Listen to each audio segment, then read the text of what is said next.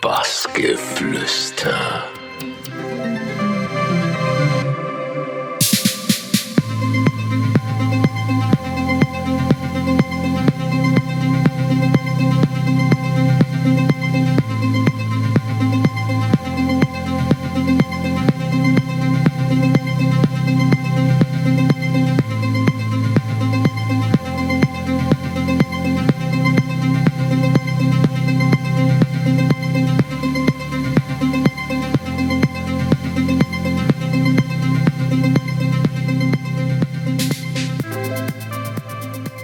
Hallo, ich bin Michael Mayer von Kompaktschallplatten in Köln und ihr hört einen kleinen Podcast mit mir auf Bastgeflüster.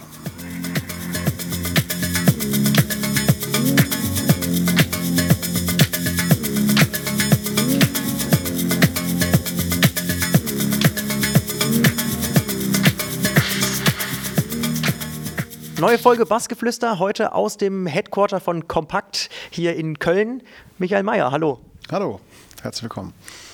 Also ursprünglich bist du ja gar kein Kölner, sondern du kommst ja aus der Nähe von Offenburg, also zwischen Schwarzwald und Elsass, da irgendwo bist du aufgewachsen. welche Erinnerungen hast du denn an diese Zeit jetzt außer an Weinfeste und äh, mit 14 Jahren hast du, glaube ich, auch getanzt, haben wir mal gehört, oder? Getanzt habe ich schon immer, ja. Das äh, Fieber hat mich schon ziemlich früh gepackt und ich kann mich sehr glücklich schätzen, dass in meiner Nachbarschaft damals ein, äh, ein DJ ansässig war, ein DJ und Laser Operator.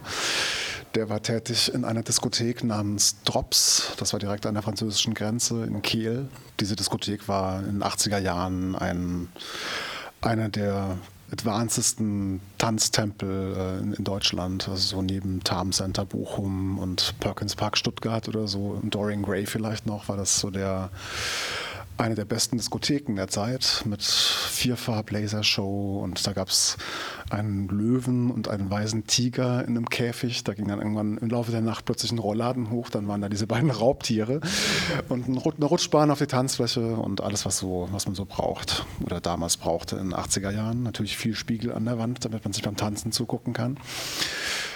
Ja, aber dieser, dieser Nachbar hat mich eben dann ab und zu mit, mit Mixtapes gefüttert und das war mein, äh, mein Ausgangspunkt. Also ich habe, äh, das wurde mir sozusagen da in, in die Wiege gelegt. Ne? Und dann hast du auch mit 15 ähm, irgendwie selber gedacht, ich mache jetzt ein mobiles Disco-Unternehmen auf oder wie war das? Du, du warst ja bekannt dafür, dass du so einen mobilen Disco-Wagen hattest oder so, ne? Ja, ich habe mir dann irgendwann angefangen, so ein paar Sachen zusammenzubasteln. Ähm, damals war diese Trennung zwischen Musik und Licht für mich noch nicht äh, so klar. Also das war für mich alles Teil von einem größeren Ganzen namens Disco. Und äh, es hat mich auch alles gleichermaßen fasziniert, sodass ich dann tatsächlich auch die, die Nerven aufgebracht habe, Lichtsteueranlagen selbst zu bauen und Irgendwann hat mir ein anderer Nachbar so einen äh, kleinen Rotlichtlaser geschenkt, der bei BASF ausgebaut wurde oder so. Und dann habe ich auch Spiegelablenkungen für den Laser gebaut. Und ich war ein ziemlicher Bastler als, als Kid. Und das hat mich genauso fasziniert wie äh, die Musik als solche. Aber jetzt explizit die Musik haben wir ja gehört, dass auch der Nachbar da, glaube ich, eine ganz große Rolle hatte, weil er dich eben mit, äh, mit Mixtapes gefüttert hat. Da haben wir ähm, aber auch gelesen, dass auch so das Radio deiner Mutter eine, eine, große Rolle hatte, weil da irgendwie so Instrumentals von einer Nachrichtensendung, die es auch angetan haben. Wie, wie muss ich mir denn das vorstellen, bitte? Ja, das war ein zweischneidiges Schwert. Also im Küchenradio meiner Mutter, der wirklich morgens als allererstes nach dem Aufstehen ange, angeknipst wurde und abends vorm ins Bett gehen ausgeschaltet wurde, der plärrte halt den ganzen Tag lang Schlagermusik durch die Küche und durchs halbe Haus. Ähm, was mich nicht so richtig musikalisch interessiert hat, wie man sich denken kann. Äh, also eher auch teilweise sehr schmerzhaft für mich war, dass ich mir das die ganze Zeit anhören musste. Aber bei SWF 1 hieß das damals, ähm, der heutige SWR 1, hatten die die Angewohnheit, dass vor den Nachrichten, die letzten paar Minuten vor den Nachrichten, immer ein Instrumentalstück gespielt wurde, weil das lässt sich ja dann leicht, leichter ausblenden, wenn wenn es die volle Uhrzeit ist oder die Werbung kommt oder die Nachrichten, ich weiß es nicht mehr. Und diese Instrumentaltracks, da waren tatsächlich ein paar ganz tolle Sachen dabei, die mir heute noch sehr am, nah am Herzen sind. Äh, MFSB, Love is the Message oder Space Magic Fly. Ähm, Popcorn von Hot Butter und also oft auch elektronische Sachen. Alan Parsons Project war da bestimmt auch dabei. Und das war immer so mein, mein Moment. da stand ich dann ganz nah vor dem Küchenradio und habe mir, das, hab mir das angehört. Wir haben gesehen, dass du mit 20 äh, hast du deinen Zivildienst dann abgebrochen und hast gesagt, du willst bewusst, ich sag mal jetzt nicht, wie, wie vielleicht die meisten irgendwie nach Frankfurt oder Berlin gehen, sondern bis nach Köln gegangen. Warum war das so? Ja, also ich habe ihn nicht abgebrochen, ich habe ihn tatsächlich zu Ende gemacht. Ich durfte eine Woche früher aufhören, damit ich rechtzeitig zum Studienbeginn in Köln bin. Auf Köln kam ich ähm, vor allem durch meinen alten Freund Tobias Thomas, der nämlich schon ein halbes Jahr vor mir aus Offenburg dahin gezogen ist. Wir waren damals schon ein, ein DJ-Team in Offenburg und äh, das, das, bestand aus vier Leuten. Michael Flumacher und Armin Wörner sind beide nach Berlin gezogen. Der mit, Mitch hat da das Melting, Melting Point, den Plattenladen, äh, gegründet. Äh, Armin Wörner hat später das Melt Festival gegründet, ist dann aber ausgestiegen, bevor es richtig äh, interessant wurde wahrscheinlich.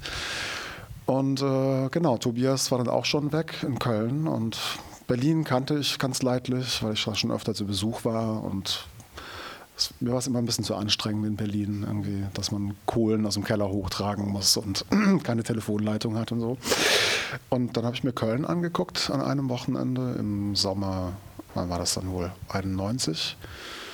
Und wie es der Zufall so will, war an dem Wochenende dann die Popcom in Köln.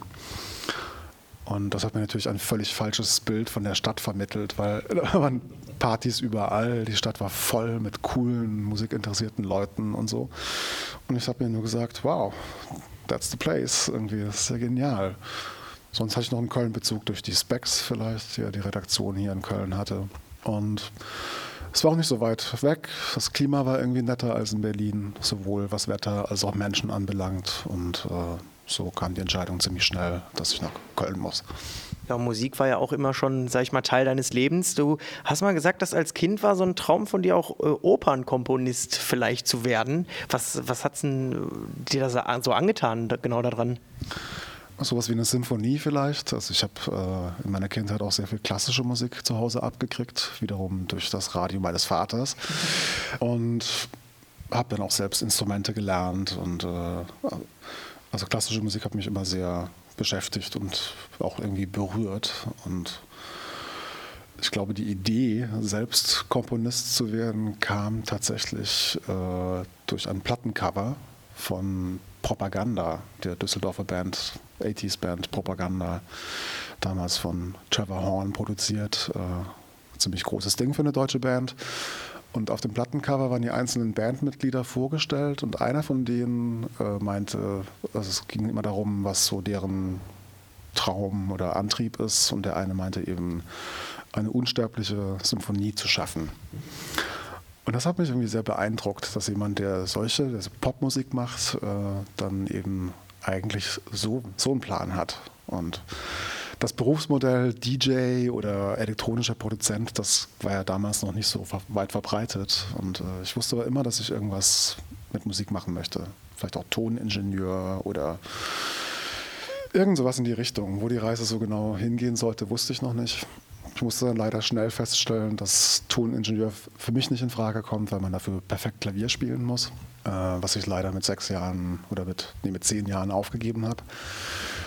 Und äh, naja, und dann kam Acid House und Italo Disco und Techno und das Ganze hat mich dann ziemlich schnell von der Idee abgebracht, äh, klassischer Komponist zu werden. Ja, die 80er Jahre Popmusik, die hast du ja schon gesagt, die hat es dir auch angetan. Keine Ahnung, ich habe gelesen, Pet Shop Boys, Yazoo und sowas, ne, hat dich ja auch beeinflusst. 94 hast du angefangen, dann auch selbst zu produzieren. Was da vor allen Dingen, finde ich persönlich, mir auffällt, dass du auch gerne ähm, Collabs machst. Ne? Also, wieso ist das so? Weil wir haben ganz oft bei uns im Interview auch Leute, die sagen, ja, das äh, machen sie doch lieber selber, weil man sich da wirklich dann komplett entfalten kann. Ja, der Ausgangspunkt, warum ich irgendwann selbst angefangen habe, Musik zu machen, der war, nachdem ich schon Teil einer Boyband war, nämlich äh, Forever Sweet. Das fing so 94 an. Ich glaube, um 98 haben wir unsere letzte Platte zusammen gemacht. Dadurch habe ich ein bisschen schon gelernt, wie man mit äh, dem Equipment umgeht. Und irgendwann habe ich das dann so als, äh, als Selbstexperiment gesehen, was passiert, wenn ich mich alleine im Studio einschließe und eben ausnahmsweise nicht mich in einer, in einer sozialen Situation befinde oder in einer kollaborativen Position, sondern äh, tatsächlich ganz allein mit mir selbst bin. Was ein Gefühl war, was ich auch über die Musik hinaus geradezu gar nicht kannte, weil ich war immer mit Menschen zusammen und äh, somit war das irgendwie fast so, eine, so ein therapeutischer Schritt, äh, um mir selbst näher zu kommen.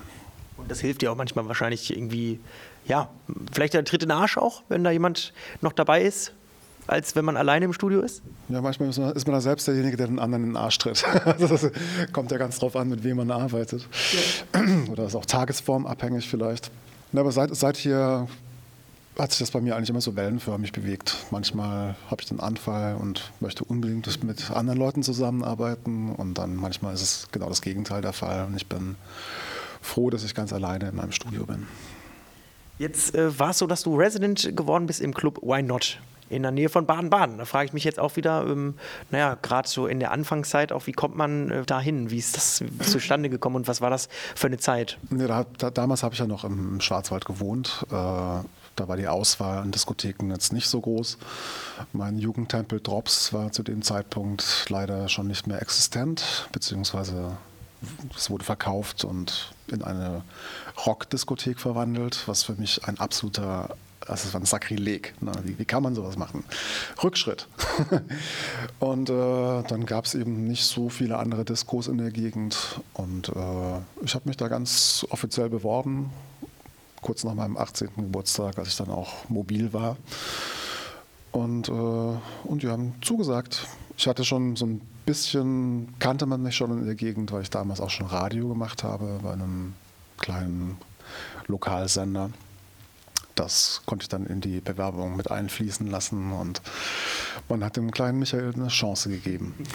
Aber dann wolltest du doch irgendwie lieber in Köln Partys machen, oder? Du hast ja dann mit Tobias ähm, Thomas, den haben wir ja gerade schon gehört, auch äh, im Kölner Club IZ, ne? hast du ja dann auch deine ersten Veranstaltungen gemacht. Äh, hast du dann einfach gesagt, du willst jetzt selber was ähm, organisieren einfach? Na, das war ein längerer Weg dahin. Zum einen wurde ich bei, beim Why Not gefeuert nach einem halben Jahr, weil ähm, man meine Musik, Musik nicht als massenkompatibel begriffen hat, was wahrscheinlich auch richtig war meine einzigen wirklichen Freunde da, die immer getanzt haben, wenn ich dann Techno gespielt habe, waren irgendwie so ein Rudel Waver. Äh, die konnten mit den elektronischen Sounds dann was anfangen und mit denen hatte ich dann immer Deals. Ich musste irgendeine Depeche Mode B-Seite spielen irgendwie und im Gegensatz, im, im, als Gegenleistung würden die dann dazu tanzen, wenn ich Techno auflege. so, so, ging das damals. nach, nach dieser Kündigung, die mich äh, natürlich sehr mitgenommen hat, äh, habe ich mir geschworen, okay, es macht keinen Sinn, irgendwie in einer Mainstream-Disco die Leute versuchen zu bekehren, sondern es muss irgendwie einen anderen Weg geben. Und äh, den habe ich dann eben durch, äh, durch und mit Tobias zum Beispiel gefunden. Wir haben dann selbst Partys veranstaltet in Offenburg und äh, das hat dann direkt sehr, sehr viel mehr Spaß gemacht. Dann kam noch eine Residency, bevor ich nach Köln aufgebrochen bin, in Europas größtem Gay-Club der wiederum äh, an gleicher Stelle wie das damalige Drops äh, irgendwann eröffnet hat. Das habe ich zufällig bei einem Kneipenbesuch erfahren. Der Betreiber dieser Kneipe hat irgendwie belauscht, dass ich DJ bin und setzte sich dann zu uns an den Tisch und meinte, ja, kannst du kannst dir vorstellen, vielleicht Resident DJ zu werden in Europas größtem Gay Club. Und ich so, wow, klar, wo ist das? Ja, kennst du noch das Drops? Natürlich kenne ich das Drops. Und es war, der Club existierte nur zwei Wochen oder drei Wochenenden lang. Äh, nach der großen Eröffnungsparty, die ganz toll war, mit äh, Wolfgang Job als Gast und Leuten aus Paris und sonst woher. Äh, am zweiten Wochenende ging es schon steil bergab. Da waren dann irgendwie nur so 50 Gays aus der Gegend am Start in einem Laden, der eine Kapazität von 1500 Leuten hatte. Und äh, somit war das Ding äh, nach drei Wochen gelaufen. Und das war genau das Wochenende, an dem ich nach Köln gezogen bin. Von dem her hat sich der Kreis da sehr schön geschlossen. Ja, und in Köln hat sich dann auch ein neuer Kreis wieder geöffnet. Du, wir sitzen ja gerade auch im Plattenladen, wo du wirklich, wo man ja auch, wenn man dich verfolgt, sieht, du bist ja schon immer ein großer Plattenfan gewesen. War aber eine Geschichte, dass du in dem Plattenladen äh, namens Delirium damals reingegangen bist und irgendwie enttäuscht worden bist, ne? Warum war das so? Was ist da passiert? Naja, also ich, ich, hörte die Gerüchte, dass ein Delirium in Köln aufmacht. Ich kannte das Frankfurter Delirium, was seinerzeit neben Hardwax in Berlin ganz klar die beste Adresse in Deutschland war für diese Art von Musik, die mich interessiert hat. Und äh, dementsprechend hoch waren die Erwartungen. Ich kam dann rein in den Laden, da standen irgendwie drei Kisten Platten auf dem Boden. Und äh, die eine Kiste mit Hardcore Acid um 150 BPM, die andere mit Fax Records, Ambient-Platten und noch eine dritte, was war da drin? Force Inc. vielleicht? Ich weiß es nicht mehr genau. Auf jeden Fall nichts, was mich interessiert hätte. Und dann bin ich zur Theke gegangen, zu diesen komischen Typen, die da rumstanden. Drei mit langen Haaren, einer mit einer Glatze. Und äh, ich habe gefragt, sag mal, äh, ihr wisst schon, dass das hier eine super Möglichkeit eigentlich ist, einen tollen Plattenladen aufzumachen, aber das, was ihr hier macht, das hat nichts mit Plattenladen zu tun. Ja, Musik, äh, wir interessieren uns eigentlich vor allem für unsere eigene Musik, wir sind alle Produzenten, wir sind gar keine DJs. Aha, interessant, okay. Aber könnt ihr vielleicht das bestellen und jenes bestellen? Und dann haben wir mir einfach irgendwann die Vertriebslisten hingeschoben und gesagt, weißt du was, mach einfach selbst.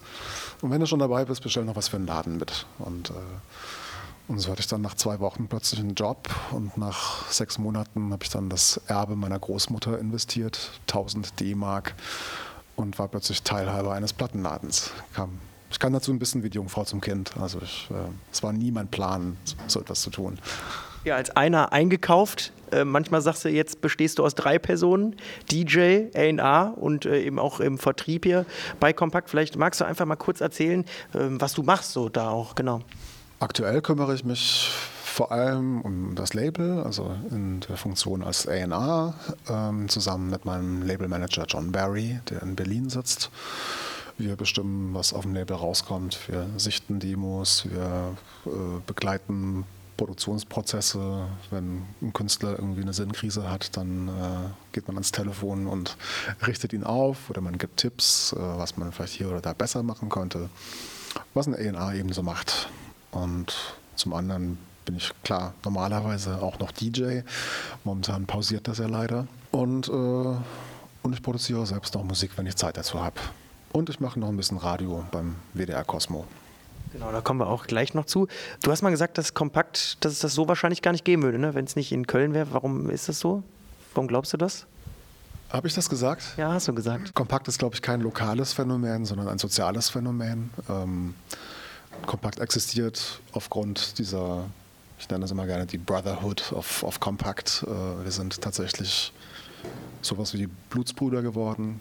Wir meint die vier aktuellen Betreiber der Firma, die auch schon die gleichen waren 1993, als wir angefangen haben. Also dass, dass vier Leute zusammen, die eigentlich alle völlig unterschiedlich gestrickt sind, so ein Business autodidaktisch hochziehen können und auch halten können, ohne sich gegenseitig die Köpfe einzuhauen. Das begreife ich nach wie vor als, als ein kleines Wunder. Das ist äh, eine sehr, sehr schöne Sache. Und wie findest du, hat sich so als jemand, der da quasi ja an der Quelle sitzt, äh, wie hat sich so die, das Ganze entwickelt, die Platte, sage ich mal, die klassische? Also merkt man, dass das wieder im Aufwind ist oder? Ähm Nein, also dieses Vinyl-Revival, von dem in den letzten Jahren oft die Rede war, ist eigentlich äh, ein Sturm im Wasserglas. Erstmal betrifft das vor allem Reissues von Bob Dylan bis ACDC und Michael Jackson. Also das ist etwas, wovon die Majors sehr stark profitiert haben. Aber für die Clubmusik ähm, ist es, glaube ich, ein, hat da irgendwann um 2008, 2009 ein Prozess eingesetzt, der sich auch nicht mehr umkehren lässt, nämlich dass man mehr digital spielt und weniger von der Platte es ist einfach zu praktisch. Und ich weiß nicht, wie viele DJs ich kenne, die Rückenschäden haben. Und da weiß man auch, okay, du warst damals auch schon DJ, als man noch Vinyl gespielt hat. Ich denke, das lässt sich nicht mehr zurückdrehen. Das ist jetzt einfach so. Es gibt ja zum Glück noch viele DJs, die auch immer noch mit Platten spielen. Und darüber hinaus gibt es eben die Sammler, die Fans, die sich das gerne zu Hause ins Regal stellen und vielleicht auch zu Hause ein bisschen mixen oder so. Aber jetzt gerade in diesen Corona-Zeiten merkt man das ganz stark, dass ähm, wir eigentlich schon lange nicht mehr von dem klassischen DJ-Klientel abhängig sind, äh, sondern zum Glück von unserer Fanbase und von Musiksammlern, die immer noch Platten kaufen. Deswegen haben wir die Krise bisher auch ganz gut überstanden. Allerdings muss man auch fragen, wie kann es sein, dass, äh, dass man das so wenig spürt, weil ähm, DJs, die jedes Wochenende auflegen und dementsprechend auch viel Musik brauchen. Kaufen die die überhaupt noch irgendwie? Hat, also wann hat das aufgehört, dass DJs für Musik Geld ausgeben? Also die meisten ziehen sich halt Promos und äh, lassen sich irgendwie bemustern und haben, glaube ich, schon lange keinen Fuß mehr in Plattenladen gesetzt oder kaufen jetzt auch nicht unbedingt auf Beatport viel ein oder auf Tracksource oder wie die Läden alle heißen. Das ist etwas, was mich sehr anstinkt, irgendwie, dass äh, das Geld, was die DJs verdienen, nicht mehr in den Kreislauf zurückfließt, sondern dass da irgendwann äh, ja, so eine Wand hochgezogen wurde und es meiner Meinung nach an Solidarität sehr stark zu wünschen lässt. Liegt vielleicht aber auch daran, dass es sehr viele Leute gibt, es sehr unübersichtlich auch geworden ist, würde ich vielleicht auch sagen. Oder kann ja auch sein. Du meinst, dass es zu viele Veröffentlichungen gibt? Oder? Ja, genau, dass auch die, ähm, das eben nicht, also früher wurde ja vielleicht auch einfach mehr Qualität noch abgedruckt. Jetzt kann ja, macht, macht ja wirklich fast jeder auch mal eine Platte oder irgendwie verschickt eine Demo oder sowas, ne? Das ist das, was wir Eitelkeitspressungen nennen. Man braucht eine Platte, um auf, um auf, Instagram ein Foto zu posten, aber aufgelegt wird die eigentlich nie. Das ist ein großes Problem, keine Frage, aber das ist nicht, ähm, das ist nicht der Grund, warum äh, DJs plötzlich aufgehört haben, für Geld Musik auszugeben oder überhaupt äh, die Produzenten zu unterstützen. Vielleicht auch, indem sie mal Charts veröffentlichen oder eine Playlist. Äh, da passiert für meine Begriffe viel zu wenig, sondern alle spielen am liebsten unveröffentlichte Musik. Für, ne, zwei Monate vor Veröffentlichung. Es gibt DJs, die sagen ganz klar heraus, irgendwie, ich spiele wirklich nur Musik, die noch nicht veröffentlicht ist. Mhm. Sowas äh, hat zum Beispiel Drum Bass damals äh, das Genick gebrochen, weil irgendwann waren die die plattenkaufenden Fans so abgefuckt von der Tatsache, dass sie ein halbes Jahr warten mussten, bis sie endlich diesen geilen Track kriegen, den, äh, keine Ahnung, Pesce oder wer aufgelegt hat. Äh, das, also das, ich, das sehe ich mit Sorge. Wir hatten gerade das Thema äh, Rückenprobleme. Das ist mir mal gefallen. Ähm, mich wundert es, dass du die noch nicht hast, weil du bist ja jemand, äh, der spielt sehr gerne äh, lange Sets auch. Ne? Also ich habe, glaube ich, mal gesehen, irgendwie erst vor kurzem wieder 14 Stunden. Das stelle ich mir auch Wahnsinn vor. ähm, warum, was begeistert dich daran, so, so lange Sets zu spielen? Also ich komme daher. Früher war das ja ganz normal, dass ein DJ die ganze Nacht durchspielt und nicht irgendwie diese zwei Stunden Sets, die ich als relativ sinnlos betrachte. Zum anderen, wenn man tatsächlich dann seine 16 Stunden spielt, was da im Kopf passiert, ist, äh, dass man, man, man hört irgendwann auf zu denken, sondern man fühlt die Musik einfach nur noch und man trifft auch Entscheidungen, die man wahrscheinlich in Anführungszeichen klaren Kopf so nicht treffen würde, sondern man, man float einfach so mit der, mit der Musik und das ist ein wahnsinnig schöner Zustand und dann eben halt auch diesen engen Austausch zu haben über so einen langen Zeitraum mit den Leuten, das ist äh, etwas, was mich einfach glücklich macht.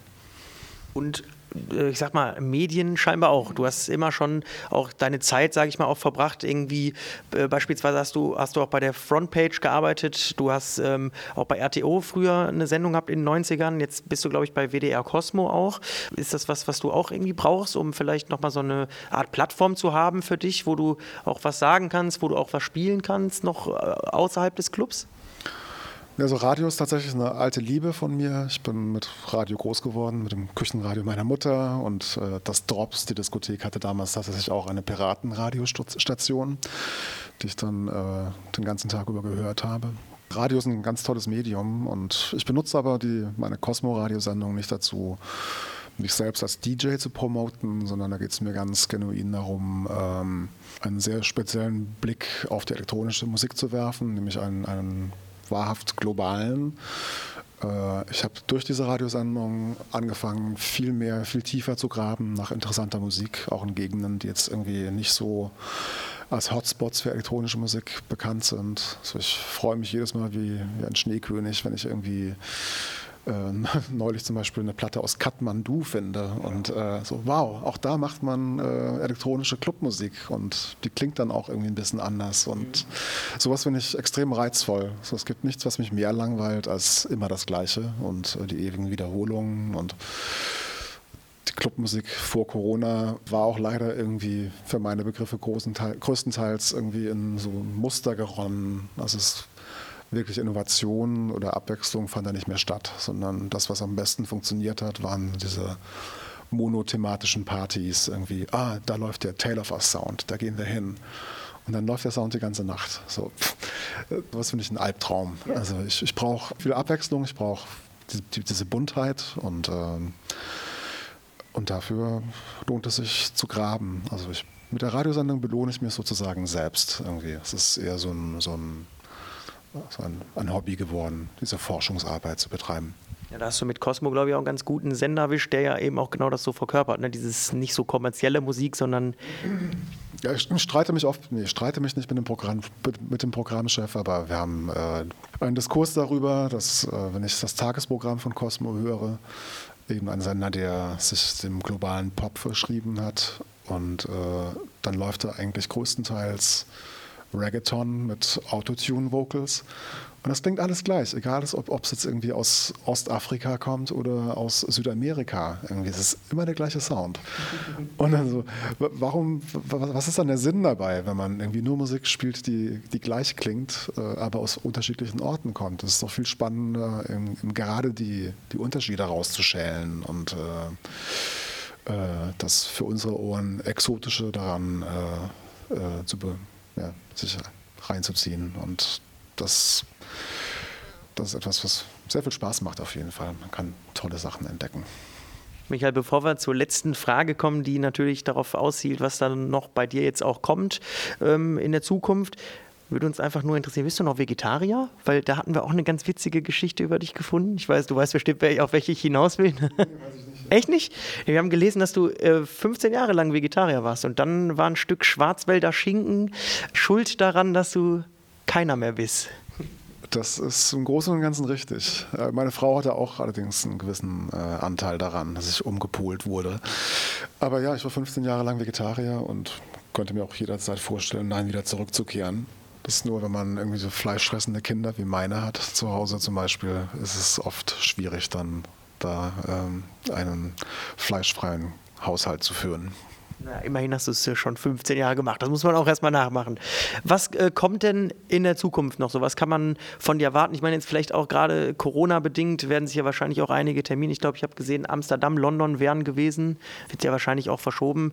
Dann, ähm, ja, genau, gibt es neue Musik oder was kannst du sonst noch erzählen? Radioshow? Ja, ich bin gerade viel im Studio tatsächlich oder so viel ich kann. Ich habe ja immer noch sehr viel Arbeit hier in der Firma an der Backe. Es ist nicht, also es ist nicht so, dass diese Corona-Krise dazu geführt hat, dass ich mich mehr im Studio einschließen konnte. Nur ein bisschen mehr, aber nicht wirklich. Und ähm, da es mir gerade schwer fällt, ähm, Clubmusik so richtig zu fühlen, weil einfach dieser wöchentliche Input, das Erlebnis im Club fehlt, äh, habe ich jetzt angefangen, äh, ja, ich arbeite an, an, einem neuen Projekt. Das äh, ist wirklich völlig andere Musik. Es ist äh, 80 BPM, Psychedelik, Jazz, was auch immer. Ich weiß noch nicht, was das genau ist, aber es macht sehr viel Spaß, äh, daran zu arbeiten. Das, ähm, ich bin über mich selbst überrascht, äh, wie das klingt und äh, aber was damit passiert, ob ich das jemals veröffentliche oder so, keine Ahnung. Aber ich muss es gerade für mein eigenes Seelenheil tun. Ja, das hört sich doch spannend an. Dann bleiben wir alle am Ball, gucken, was du so die nächste Zeit veröffentlichst und hoffen natürlich, dass es dann auch bald weitergeht nach Corona. Danke, dass du dir die Zeit genommen hast und alles Gute. Sehr gerne. Bassgeflüster.